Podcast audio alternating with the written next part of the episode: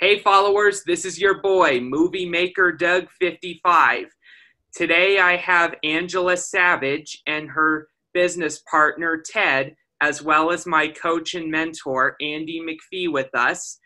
Angela and Ted have an incredible story to tell, and we're going to let them do that. Welcome, guys. All right, Doug. Thank you, Doug. Thank Good to be you. here. I'm very Hi happy- there, Ted. Hi, Angela. Hi, Hi, there. Andy. Good to see you, Good to Andy. see you. Yeah, I, I hope. I wish you guys were sitting in a big, you know, two thousand horsepower crazy machine, but are you or not? no. Nope, not this time, but there's some there's some all around us here, that's for sure. Well, I tell you what. Next interview, it's going to be in the car, and whoever's going to drive, drive, and then we'll talk to the passenger. That'll be cool. That'd be really cool. Hey, Dougie. So you lead into it, mate. This is your your world, your passion of car racing. So uh, take it away. Yeah, it's a pleasure to have you guys on the show today, and I really appreciate you guys making the time for this. This is great. Sure, this is fun. Thank you. No And I love your background. I love your Indianapolis Motor Speedway background, especially because that's where we are right now. Oh, Okay, wow, that's I awesome. can see you guys over there. Isn't that awesome? we're, we're here at the mound today because they're testing some new wings, I think. Oh, wow, that's awesome. Yeah, really cool. That's great. So I must ask you, Angela and Ted, uh, what are you guys doing these days? Want to start? Sure. Well, uh, it's taken us a long time to get here. I originally learned about Angela when I was 11 years old, when I Wow. was listening to the 1973 Indianapolis 500 in my sixth grade classroom. Uh, the race was run on a Wednesday that year because it had already been delayed uh, two days by rain. Um, so they ran the race on a Wednesday, and her father, Swede Savage, was my racing hero. So uh, that's how we got started. But where we are today is we're uh, business associates at my business called Miles Ahead. We do driving events all over the country, uh, raising money for nonprofit foundations. We set up uh, little autocross competitions in parking lots. We go around the country doing these fun little events. So in- instead of having a golf outing, you raise money, you race minis instead. So that's what we're doing. Oh, now that's awesome. but I originally learned about Angela before she was even born, uh, and now forty some years later, here we are together. You know, working. How together. cool. What a great uh, meeting. Like, life is so unexpected, right? Very. It un- really is. It really is. wow. That's why you can never give up because tomorrow brings such amazing things. Oh, yeah, so true, so true. And that's awesome what you guys are doing. It really is. Um, Doug, uh, okay, back to you, mate. Yeah, that's great what you guys are doing, but I must ask you, from what I've read about you, it didn't start out that way. Uh, what what what happened that turned your world upside down? Well, let's just say my world was shattered, rocked, rolled uh, before I even got here, before I was even born. Uh, my dad was the last uh, fatal crash during the Indy 500 in 1973. Uh, he didn't die here at the track, he, but he uh, died 33 days later from his injuries. Um, and my mom at the time was six months pregnant with me she was here watching. It was a bad crash, fire, and rain. And um, like I said, she was six months pregnant with me. So I was here, but I was in the womb. And so what they've learned now, this is really big medical important stuff right now, is they've learned that children um, who are in the womb during the third trimester, if the mother suffers a very traumatic event, that the post-traumatic stress disorder also goes to the baby. Wow. So mommy gets PTSD, but the baby sucks it all up too. So I was literally born with a broken heart. I, I was born with PTSD and they they didn't know that. This is back in the 70s, 73, they didn't know that. And so they just started studying posthumous children, which is what we are, um, after the 9 11 attack. Um, and a lot of the fallen heroes had wives who were pregnant.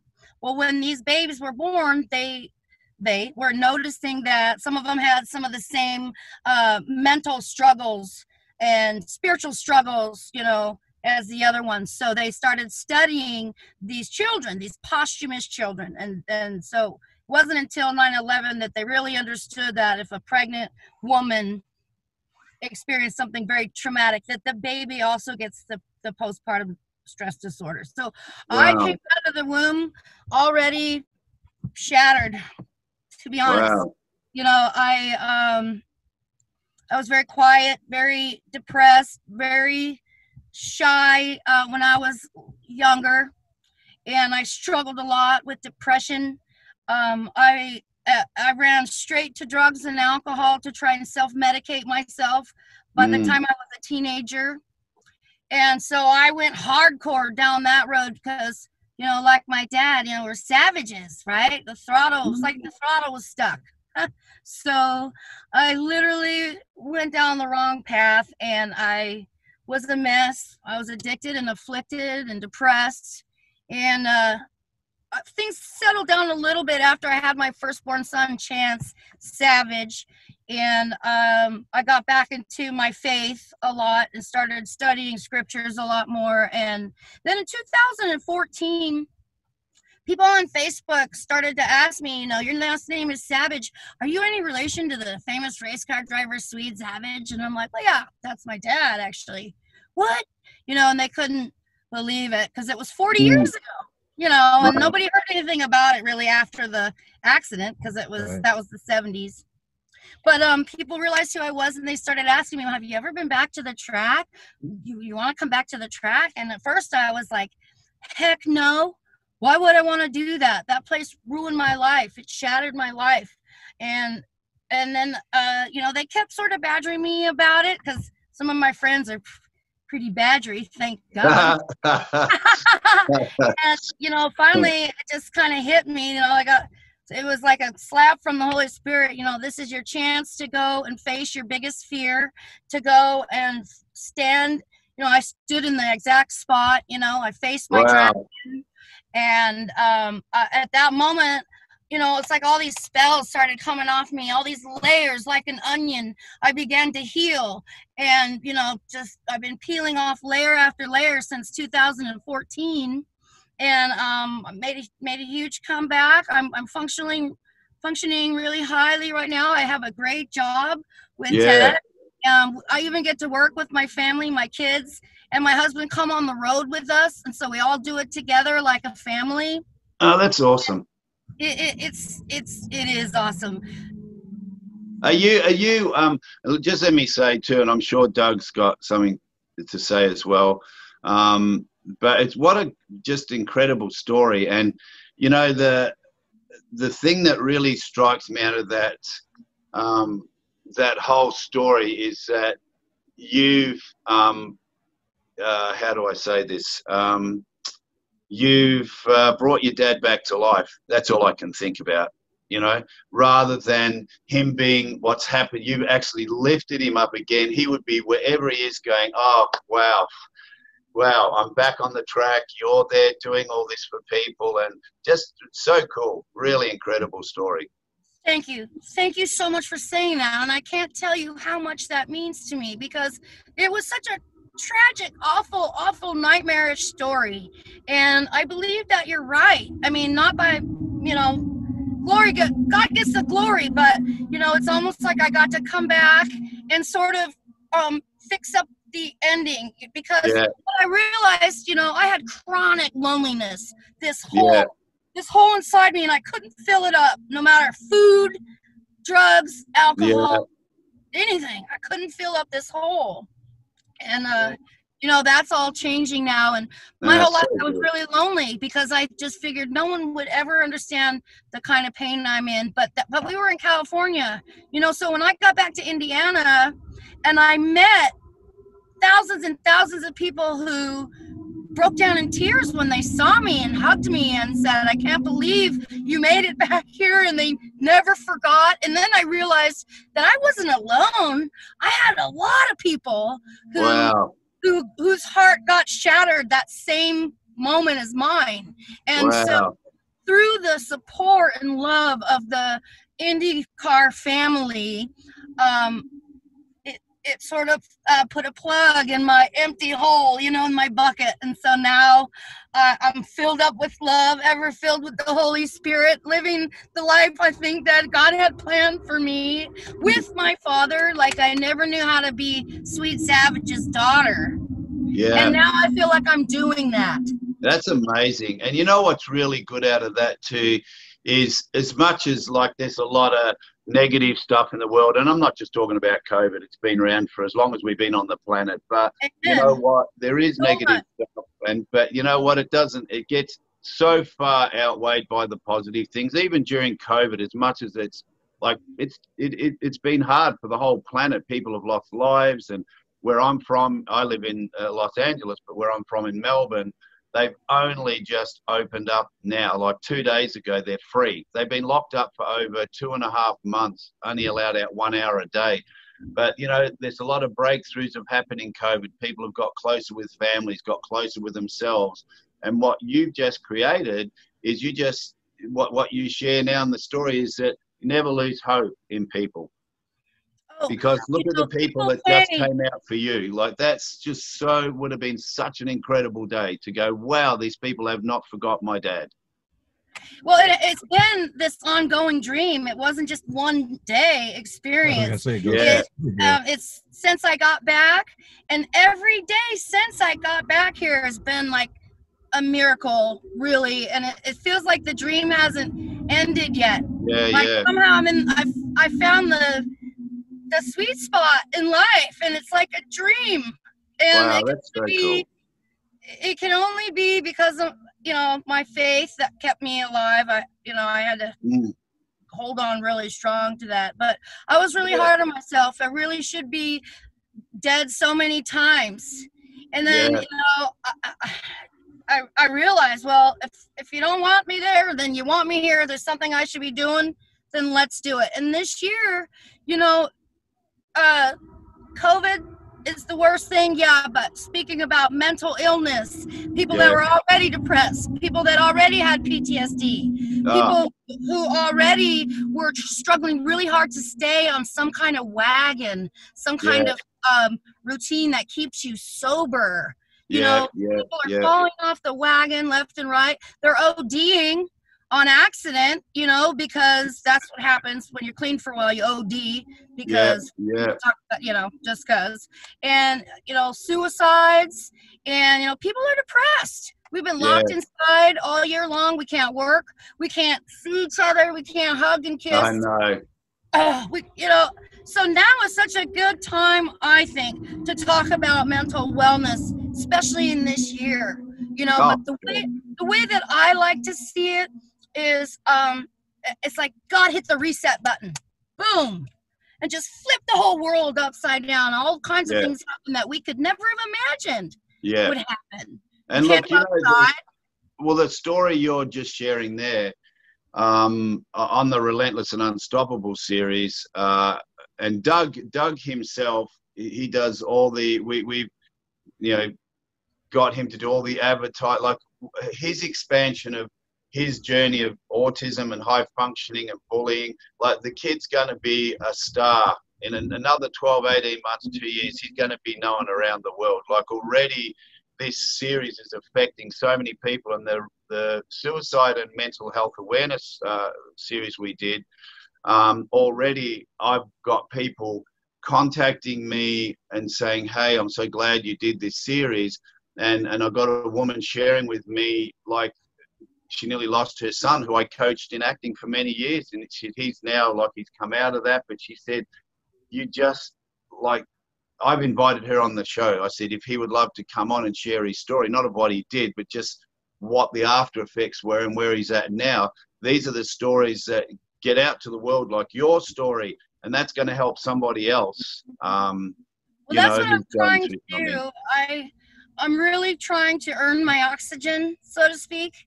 Yeah, You know, I'm blessed. My cup runneth over, and I want to spill that on other people who are struggling because I know what that's like. And Yeah. nobody understands somebody um, like if they've already been through it. You know, oh yeah, drug 100%. addict understands a drug addict. Autism, you know, the people that have the same things understand and it's just been it's such a, a tough year i i personally you know there's been in the last couple weeks two ods in my immediate circle young beautiful girls Oh, uh, wow. one attempted suicide another beautiful girl her his neighbor's daughter Oh, that's so and sad. it just it seems like it's everywhere it's so close to home and you never know what people what they have behind their mask that they put up and you gotta Yeah. be, you gotta tune in you Yeah. gotta be quiet and tune into other people see where they're at and just see if they need a little bit of love just even to just get them through today Yeah. Yeah. And you know what? Uh, how far that can go Well, I'm gonna say you're so right. There's a, and I'll hand it over to you, Doug, when I finish this. There's a big uh, program in Australia. Like I'm, uh, I, I, I'm involved with Landmark. I did the forum. I'm an introduction leader there, and there's so many amazing people come out of Landmark who create amazing non-profits around the world, right? And in Australia, um, we have a huge organisation called Are You OK? And we have once a year Are You OK Day and that was started by a young guy. Or I, I can't, I shouldn't say it because I don't know exactly. I know it was some people out who did the forum in Landmark. Then they came out and decided to do something. Obviously, something happened in their world with mental health and suicide. So they created Are You OK Day. It is the biggest, biggest non-profit in Australia. And what they've learned is not go up to people and go, "So how's things going?" Because they'll just go, "Yeah, good." But it's when Right. you actually go up, they've worked out like scientifically that you go up to someone and say, Are you okay? Yes. Most of the time, people will go, Oh, well, you know, honestly yeah it's a different answer. Like it's a different answer rather than saying, So, how you doing? Everything good? Right. You know, they just process it differently. But just simply going, Are you okay? It's Yeah. more straightforward and blunt, you know? Um, That's right. And just to Right. add to that, just to add to that, a few years back when I was in a rough spot in my personal life, I had messaged some people that I that that I that they were they were like people that I used to go to school with and I asked them for, you know, advice on, you know, what I was going through with struggling. And they didn't respond at the time due to circumstances, but ever since then, I said in a recent mental health statement that I wrote for my LinkedIn, I, the fact is, you don't need to be a professor when giving advice. Sometimes all you need is to give people nice words. You never know if that's what they need. all you need is a heart That too, yeah. And y- your story is absolutely incredible. No other way to put it. Like, I almost was in tears when you got rather emotional almost. Oh yeah, you know I wear my heart on my sleeve, and um, that's part of something that I deal with every day. Um, I I uh, I cry a lot, um, too much. Like s- s- things will trigger me. Even a certain note sometimes, Mm. a music note or the first note of a song, and I'm falling out. You know, and and so uh, so much so that um, it sometimes makes me want to isolate myself at home because I, I feel vulnerable. Like if I something triggers me, I start crying, and then people are like, "What happened? What you know?" And you don't want. I don't know how to explain it. I don't want to explain it. So a lot of times, um, just just so you know, Doug, that go ahead and let the tears roll whenever you can. It's good for you. It's like Yeah. that's how we that's how we balance ourselves out. That's what they're for. You know you like like a teapot. You know when it gets too much steam, you gotta let the little steam out. Tears do that too, and it and it helps you wash away some of the angst. Yeah, Yeah. that happened Right. to me. That happened to me in 2016. In 2016, I had a little bit of a loss that I spoke about in my book. And one evening, I just I had a little bit of an altercation with someone in my family, and in the aftermath of it, I just let it all out and I cried my eyes out. It was probably the most healthy moment in your life. It might not have felt like it at the moment, but all of that stuff you got to get it out. Otherwise, it Yeah. can fester inside you. Yeah, and when it happened, yeah, when when it happened, I felt a little bit better afterwards. Yeah. Hey, Doug. So um, I'll leave it. You, you take over, man. You asked some questions. I'm sure I got a little bit.